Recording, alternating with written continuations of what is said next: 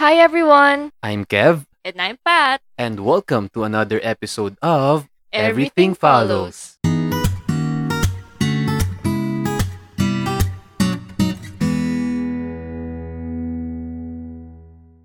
So in today's episode, guys, we are going to talk about the pandemic, specifically the highs and the lows of the pandemic. Only because pumalo na ng 10,000 plus ang cases dito sa Pilipinas per day. We're back to ECQ or Enhanced Community Quarantine. That's so crazy, no? Grabe, no? Ang lala. At saka, imagine, ang dami nang nangyari since last year. Did you Tama ever expect na mangyayari ang lahat na to nung 2019? Actually, hindi ko siya ini-expect talaga eh, kasi 'di ba, nung 2019 we're having so much fun, 'di ba?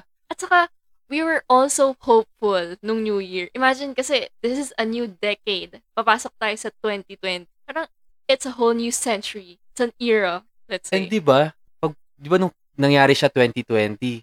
So, nung natapos yung year, dumating yung 2021, we're expecting a better year and yet here we are again. I Back know. to ECQ Back to square one. and back to square one. That's right. Grabe. Hindi ko ma-imagine. Sobrang, I don't know. I'm speechless. Babe, what were you doing when the government announced the lockdown last year? Well, actually, nung nag-announce yung lockdown last March 2020, nasa office kami nun. Actually, ako nasa office pa ako nun. And then, nagpanic yung iba sa amin. Ako, medyo natakot din ako kasi syempre, di ba, iniisip ko agad na, uy, lockdown, baka mawalan tayo ng trabaho and so forth. Oo, kasi first time eh. First time mangyari yun. I mean, sa atin, sa generation natin. And hindi mo talaga alam kung ano yung mangyayari. At hindi rin alam nung office namin before kung ano yung gagawin. Like, paano ba yung papatupad nilang like rules and regulations man going to work? Oo, medyo na blindside tayo nun. I mean, for sure, ina-expect na kasi kumakalat na yung yung lockdown nung time na Mm, yun. Tama, tama. Pero like, alam mo yun, kahit naman anong gawin natin, never tayo nagiging ready sa mga sitwasyon. Oo nga eh. Lagi tayo nasusurprise kumbaga, no? Mm. Pero actually, nung nag-announce, the following day, pumasok pa ako eh sa work. Pero sobrang, ang hirap na nung transportation. Oo, kasi di ba Kasi nag-announce na, oo. Pero, nakapunta pa rin ako ng work. However, ang hirap lang talaga. I-share ko siya mamaya-maya. Pero ikaw muna, um, gusto ko lang din i-ask kung ano yung ginagawa mo nung in-announce yung pandemic. Wala, nasa bahay na ako. Kasi, nung mag-end na yung Feb, na-discuss na namin nung team ko, kasi yung kasamahan ko, mag-vacation leave siya. Then, I asked my boss if pwede bang mag-work from home na lang ako. Since ako lang, magiging ako lang yung nasa office. Kasi dalawa lang kami sa team eh. So, pinayagan ako ng boss namin na mag-work from home. So, March pa lang, nag-work from home na ako. So, nung in-announce yun, wala, nasa bahay ako, tutrabaho. Sana all. Sana all. Well, ayun nga. Eh, Grabe, wait. no? Na, the next day, nakapasok ka pa. Anong sinakyan mo?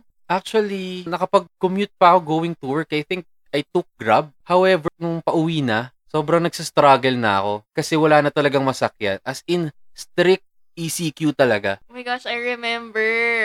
Tapos, nung time na yun, as in, naalala ko, nag, namumblema na si Kev. Sabi niya, babe, wala na masakyan.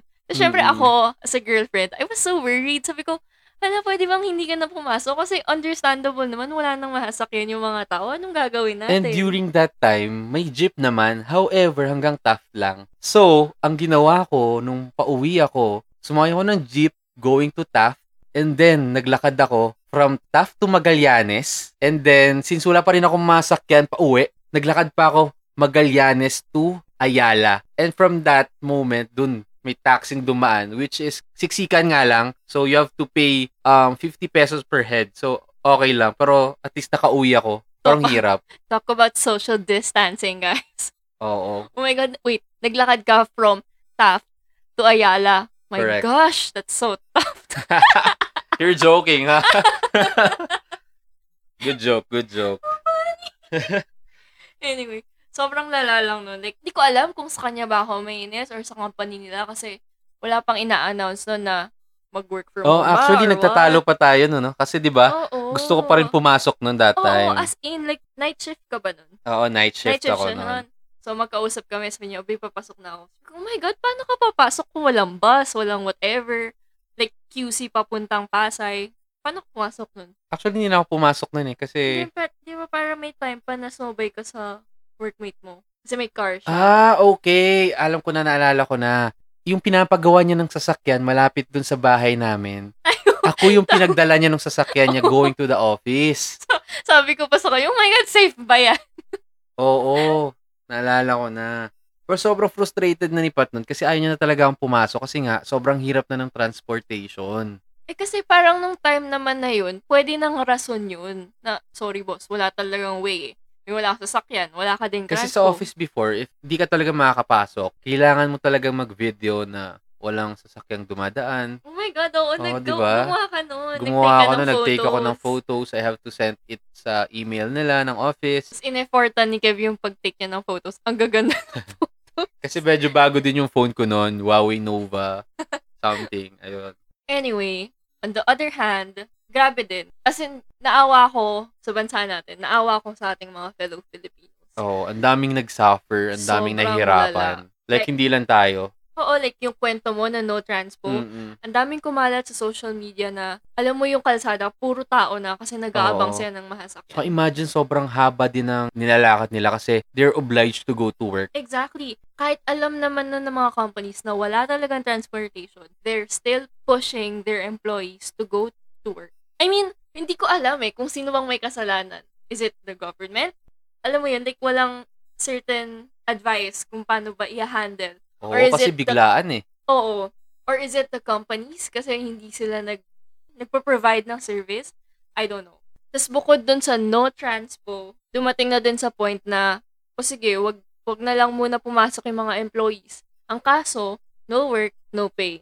Ang saklap nun, ang hirap nun. Lalo na sa may mga pamilyadong tao. Oo. I mean, okay, sige, yung mga, let's say, rich or middle class, let's say may ipon sila. How Pero about those na lang- people na walang ipon, di ba? Or hindi na, Exactly. hindi nakapaghanda.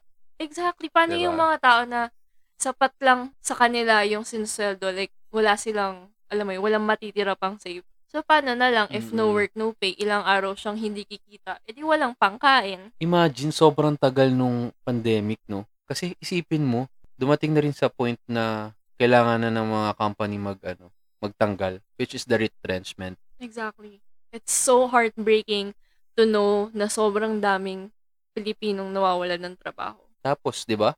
Limited lang yung mga ayudang binibigay. Ayun na nga. I mean, buti sana if, okay, sige, mawala ka ng trabaho, pero suportado ka ng government. Pero we really can't blame them kasi hindi naman din ganun kayaman yung bansa natin. Kaya nga, pero yun nga, poverty din talaga. Tapos, syempre, nagkaroon din ng ano, um, fluctuation of the economy, kumbaga. Oh, kasi walang Bagsak lumalabas talaga. eh. Oo. Walang bumibili, wala ding manpower.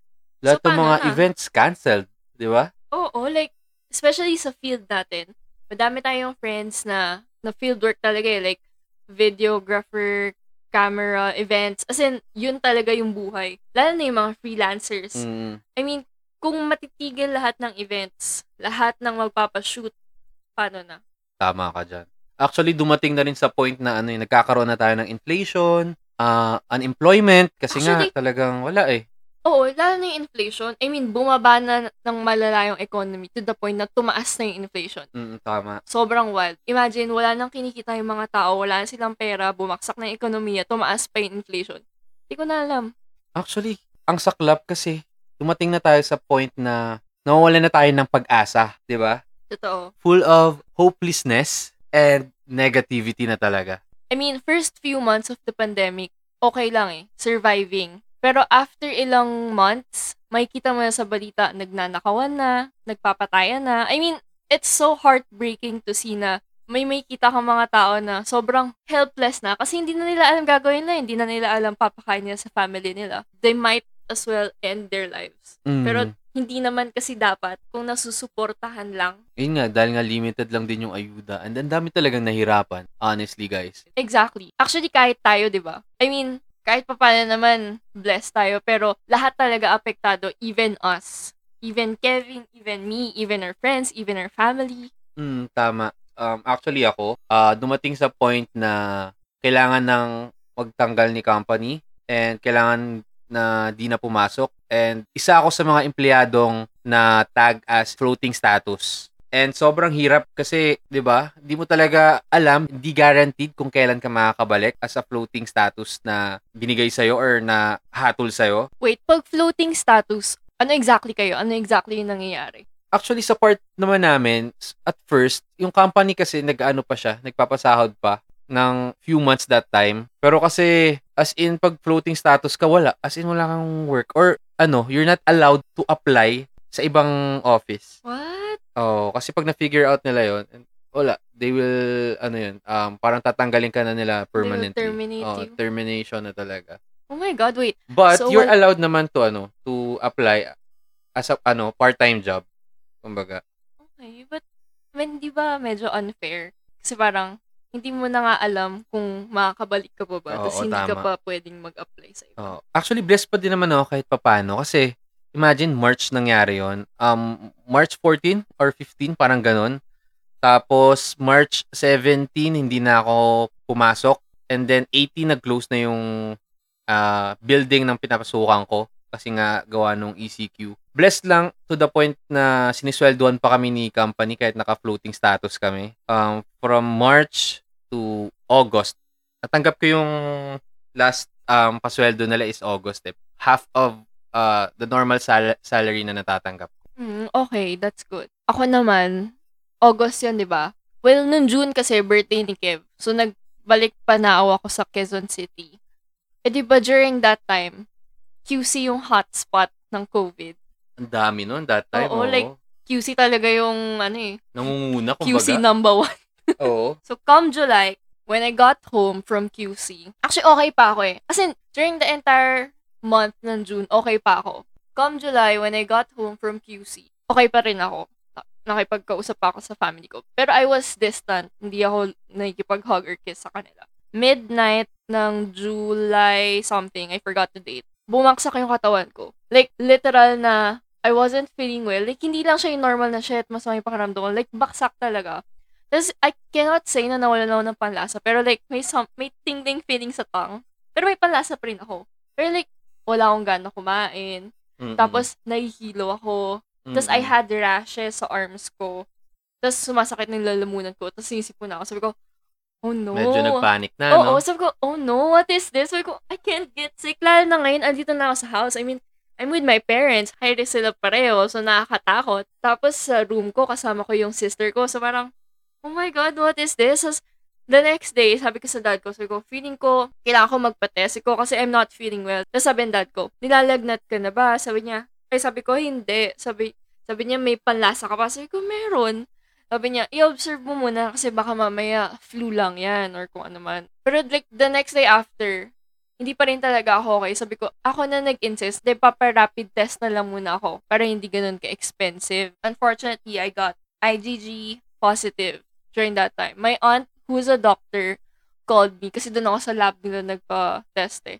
Tapos sabi sa akin ng tita ko, oh no, Pat, you're IgG positive. But you're okay naman na. Kasi Mm. ang mahirap, pag nag positive yung both IgG mo, pati IgM. Kasi pag nag-positive yung IgM mo, yun yung kailangan mo na magpa-swab para malaman mo na kung may COVID ka ba talaga. So, pag IgG positive daw, ibig sabihin, nakasurvive na yung, like, nakasurvive ka na yung immune system, mo. Oo. Like, yung virus, medyo na-surpass mo na siya, but contagious ka pa rin. Oo. So, parang ang, ang advice sa akin ng tita ko noon, magpahinga ka na lang, quarantine ka muna, tapos dapat lahat ng mga close contact mo, ng last 14 days, kailangan magpa-test. Just in case. Mm-mm. My parents were negative. Kevin was negative. My sister got positive. Sobrang hassle. Like, sa bahay, quarantine kami pareho. Like, isolated kami pareho ng sister ko. As in, grabe yung pag-disinfect namin sa bahay. Every time we touch something, disinfect agad. Tapos yung mga utensils, hiwalay. Tapos, pinaka-hassle na feeling, yung stress, pati yung anxiety na na-feel ko. Totoo yan. Like, every night, I would cry to Kevin, like, sa phone. Kasi, during the 14-day quarantine, in between, sumasama na rin yung pakiramdam ng parents ko. And I was so scared. Kasi, like, kasi sabi sa sarili ko na, oh my God, pag may nangyaring masama sa kanila, ako may kasalanan nito, and I won't forgive myself for it. Oo, as in- tsaka nagsa-struggle talaga tayo nun, no? Oo, like, imagine yung, grabe yung breakout ko nun sa stress. Tapos my hair was falling so bad. Like, numipis sobra yung hair ko. Hindi na natin alam kung ano ba yung mga dapat natin gawin. Grabe Totoo. talaga. As in, sobrang lala. Promise. Imagine, no? Pati yung isang saving accounts natin, di ba? Halos masimot na rin, maubos. May mga banks kasi akong hiwa-hiwalay. Tapos may isa doon, wipe out talaga. Just for testing ng COVID. Kasi yung dad ko noon nawalan din ng work. Yung mom ko, housewife. So ako lang yung earning sa family nung time na yun. So ako yung gagastos nung COVID test. Eh di ba magkano yung swab test nung time na yun? So I had to pay for me, my parents, and my sister during that time. And as time goes by, sobrang nagsastruggle na talaga kami on how are we able to pay the bills and so forth. Sobrang hirap na. Hindi na namin talaga alam minsan yung gagawin kung paano. Kasi talagang nasasagad na talaga at dumating na sa point na nagiging minimum na lang yung balance ng account namin. Totoo. Tapos dumating na din sa time na I got retrenched. Kasi doon talaga tumigil din yung mundo ko. Like, doon ko bigla naramdaman yung pandemic. I mean, yes, may malulungkot. May days din naman na okay. Tapos pag okay yung mga araw na yun, feeling hopeful kayo na parang, shit, okay, Oo. okay, everything's going well. Sana tuloy-tuloy na. Oo. Tapos ang dami pa nating plans nun, no? Ang daming plans na nasira talaga. And ayun nga, lalo na sa part ko din, ang tagal kong na floating status. Ang tagal kong tenga, kumbaga. Like, six months na floating status, tapos almost nine months na wala talaga akong work. I tried to apply sa mga several companies, pero talagang to the point na sobrang hirap na mag-apply. Oo, kasi Nagpo-frustrate na ako. Di ba pumayat nga Freeze. ako? freeze hiring yun eh. Di ba? Pumayat na ako. Oh my sobrang God, yes, stress guys. ko. As in, nung time na, okay, pwede nang mag-grab, pumunta si Kev sa Paranaque. Tapos grabe, sobrang payat niya. Like, hindi yung payat na nag-workout eh, kasi quarantine. Payat na baksak talaga yung katawan. Oo, kasi dumating ako sa point, guys, na talagang di ko na talaga alam yung gagawin. To the point na nagpupuyat na ako, na hindi ako makatulog. Nakapik- nakapikit ako pero gising yung diwa ko. So, grabe talaga. Oo, nagkaroon din ng time na akala natin mag-end na yung relationship natin. Oo, pero hindi naman. Basta sobrang wild. Ang daming nangyaring hindi maganda ng 2020. I mean, Crazy, crazy year. hindi lang sa atin, for sure sa buong Pilipinas, and sa buong mundo. As in, super crazy. It was a tough roller coaster ride. Yes. But, despite the storms, there's always a silver lining. Naniniwala ako dun. Tama. Ako din. Kasi imagine, okay, nangyari ng lahat ng shitty stuff during the pandemic. Oo. But on the positive note, Mas nagkaroon ng family time yung mga Pilipino. oh, 'di ba? Actually, hindi lang Pilipino eh. As in yung buong mundo. Mm-mm. Kasi we were all quarantined. We're all stuck at home. Imagine yung mga parents na wala talagang time at all sa mga anak nila before dahil Oo. sa work. kumbaga, pina-realize sa atin ng mundo na, okay, ang dami mong na-miss na time outside the world, na parang outside of your home. So, parang ito na yung time na, sige, spend time with your family habang nangyayari ito mga, mga Totoo. pandemic na to. Parang, okay, masyado kang nawala sa paningin ng anak mo. Diyan ka muna. Kanta ka muna ng Coco Melon. Kasama Oo. siya. Positive yun na, di ba? Oo. I mean, that's something positive. Like, kahit na nagkakagulo na yung mundo, ang importante kasi, di ba, kasama mo yung pamilya mo. Oo. Tapos dumating pa yung point na marami tayong natutunan sa bahay, di ba? Exactly. Lahat naging chef, Oo, naging ba? bakers. Hello, Dalgona and Nagluluto, Ube Cheese. Pandesal Fans Club. Woo! Di ba? And ito pa, ang daming naging plantita at plantito, di ba? Oo. Well, kasi stuck tayo sa bahay natin eh. Gusto natin magkaroon ng touch of the outside world. Oo. Yung loob O, ng di ba? bahay Nag-boom natin. din si Mother Earth kasi, di ba, ang daming nagtinda ng mga Exactly. plant. Tapos, hindi lang yun. Ang daming nag-take ng courses online. Alam ko yung Harvard and other Ivy League universities, nag-open sila ng mga courses na free. Ang daming nag-take, ang daming na-certify. Actually, na-miss ko yung gawin. Hindi ko ginawa. Mm. Masyado akong busy magluto eh. Pero yun, ang daming nag-invest sa sarili nila, knowledge-wise. Ang dami ring, ano yun, no? Pinaramdam sa atin itong COVID-19 na to, no? Oo. We were able to, like, learn to appreciate yung mga bagay-bagay. That's very important. Kahit, kahit big or small man yan, no? Oo, Kasi imagine nung nangyari yung pandemic, parang dumating na rin sa point na hindi na nagmamatter yung pera. Exactly. Parang dati all out hustle tayo for money, pero ngayon all out alaga for your sanity and health Tama. despite of all the negativity that's been going on lately. As in, ang dami rin talagang bunga na maganda. I mean, Mm. I'm not saying na shit maganda tong pandemic, okay? I mean, sinasabi ko lang na bukod dun sa mga nangyayaring hindi maganda, may mga nangyayari pa rin talagang maganda sa Oo. buhay natin. Tama. Tama. And, speaking of, marami ring unexpected opportunities yung dumating Yes. sa amin ni Kev. Through God's grace, talagang we're praying din talaga na As in, parang maging maayos yung lahat. Ganun. Yung mga bagay na natanggap namin this year, ito yung mga bagay na pinlano na namin dati, pero dahil nagka-pandemic, hindi na muna namin sila inisip. Oo. Like, first one, we got a chance to buy a second-hand car. Yes. So, ginamit namin yung savings namin ni Pat. Kasi meron kaming savings per month talaga. Bag, ah, nag-start yung taon ng 2020. 2020 ba? Oo. Oh my God! we decided to save at least 2.5 per month each. Ah. Ay, wait, hindi. 2.5 each per cut-off. Oo, per cut-off pala. in, 5K, 5K. So, Yes. technically, meron kang 10K a month. Mm-mm. As in, before pa to, the pandemic, kasi January, okay-okay pa tayong lahat eh. Nag-start kami noon. Kasi ako, natanggap ako sa magandang company, tapos si Kev may work din. So sabi ko, sige, all out natin yung Oo. pag-ipon. Actually, that time pinilit ko pa si Pat na mag-ipon talaga. At nagulat pa nga siya na 2.5 per cut-off eh. Na Parang Oo, kaya kasi- ko ba to? Parang ang bigat. Oo. Pero hindi, nangyari siya. In fairness, kaya namin. Oo. Kaso nga lang, nagka-pandemic, kanda leche-leche, tinry naming i-push pa rin yung pag-ipon. yes. As in, tinry namin. In fairness naman, Fast forward natin, we got a chance to buy a second-hand car. yes. Bali, yun yung pinaka-biggest achievement namin that year. And yun nga, achievement unlock talaga siya para sa amin. Oo.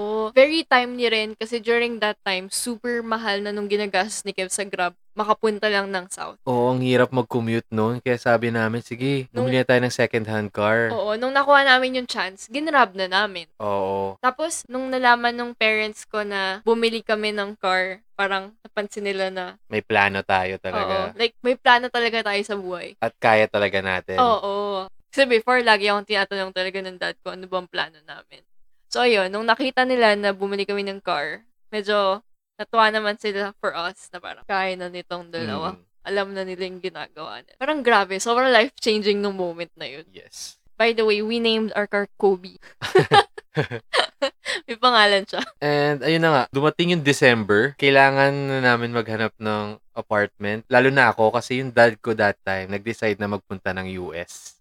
Oo. So dumating na sa point na mag-move in na kami ni Pat together. Kasi yun na yung sign eh. Binigyan na si Kev ng medyo challenging yung part na yun kasi nung time na yun, wala pa siya ding, hindi pa siya nakakabalik ng work. Oo. Floating pa rin siya nung time na yun. So, wala pa siyang new work. So, parang, oh my gosh, well, may money naman tayo, pero kasi yung isang malaking chunk, inalot na natin sa car. So, medyo bumabawi pa lang sana kami. Mm-mm. So yun nga, going back dun sa mga opportunity na pinag-uusapan natin. Sobrang timely kasi nung Christmas, tumawag yung TL ko sa akin and sabi niya sa akin, ano, ready ka na ba bumalik ng work? And sobrang excited ko nung that time nung tinawagan niya ako. So ayun na nga, nagpa-swab test and then January 1, nakabalik agad ako sa work. Yes, and January 1, dun na ako lumipat sa apart. Ayun. Nag-move in na kami. Mm-mm. As in, in between, nangyari na yung lipatan, paalaman sa parents, all. Oo. Nagulat din ako na, yun nga, pumayag din yung parents ni Pat nung nagpaalam kami. So, ayun. We will talk about the move-in part on our next episode. Super Yes. daming nag-request on. Don't worry guys, abangan nyo. Yes. And finally, another silver lining that happened during the pandemic is that we already have a vaccine for COVID. Though, hindi pa siya enough, no? Kasi sobrang dami rin natin sa Philippines. And, Oo. Wala pang 100% assurance Oo. na ma-shotan ba lahat ng mamamayan ng Pilipinas. And aside from that, yung ibang mga tao, takot din kasi yung iba ayaw din talaga magpa-vaccine nga. Bukod dun sa mga na- nakikita nila sa social media ng mga side effects. So, feeling ko isa yun sa mga nagtitrigger sa kanila na wag magpa-vaccine. Eh. Oo. But, yun nga. Guys, if you will be given a chance to get vaccinated, please, please do so. Kasi nga, prevention is always better than cure. So, ano nga ba yung mga natutunan mo, Pat, Oh my God. Ang dami. sa pandemic? 2020, 2021? Sobrang dami. First, ang number one mantra ko sa buhay, choose your battle. Second, remember who are the people beside you when you were at your worst. And lastly, always, always, always be grateful for everything. As in, the small things, the big things, and everything in between. Wow, that's nice. Yeah. Ikaw, ano natutunan mo sa pandemic? Well, ako actually, ano, sobrang medyo may side hustle lang kasi hindi tayo nakakapag-go to church. Pero napalapit din ako kay Lord eh. Was able to pray din talaga, lalo na nitong pandemic. Sobrang dami kasi nangyayari. But sobrang naging grateful ako sa mga nangyayari. Kasi aside dun sa mga bad things, ang dami rin namang good things. So, ayun. At saka parang naging stronger tayong lahat. Oo. I mean, na-endure natin lahat ng yun. Tapos parang feeling ko lahat tayo sobrang wise na dahil sa nangyari. Mm-mm. At saka na-realize ko din, like, isa din sa learning ko sa, nung pandemic, lahat talaga ng bagay sa mundo, hindi permanent. Yes, that's right. Kaya, as much as possible, um, learn To appreciate. to appreciate things. Kasi lahat pwedeng mawala sa'yo, lahat Mm. pwedeng magbago nang hindi mo alam. That's right. So ngayon pa lang, appreciate everything that you have. Anyway, that's all guys. Shinare lang naman namin yung mga experiences namin. Like, the good and the bad. At saka, shinare lang din naman namin yung mga observe at nakita namin sa iba, like yung mga na-experience din nila. Yes. We just also want to remind you na be mindful and be sensitive ngayong pandemic kasi we're not all dealt with the same cards. I mean, some are suffering, some are not. Let's be kind to everyone we meet. And kanina pa nga namin sinasabi, learn how to appreciate things and maging grateful ka lagi. Yes. Also, stay home as much as you can. Always bring alcohol. Wear your mask and face shields. Stay safe because from one decision to another, everything, follows. Thanks for listening, guys. Bye!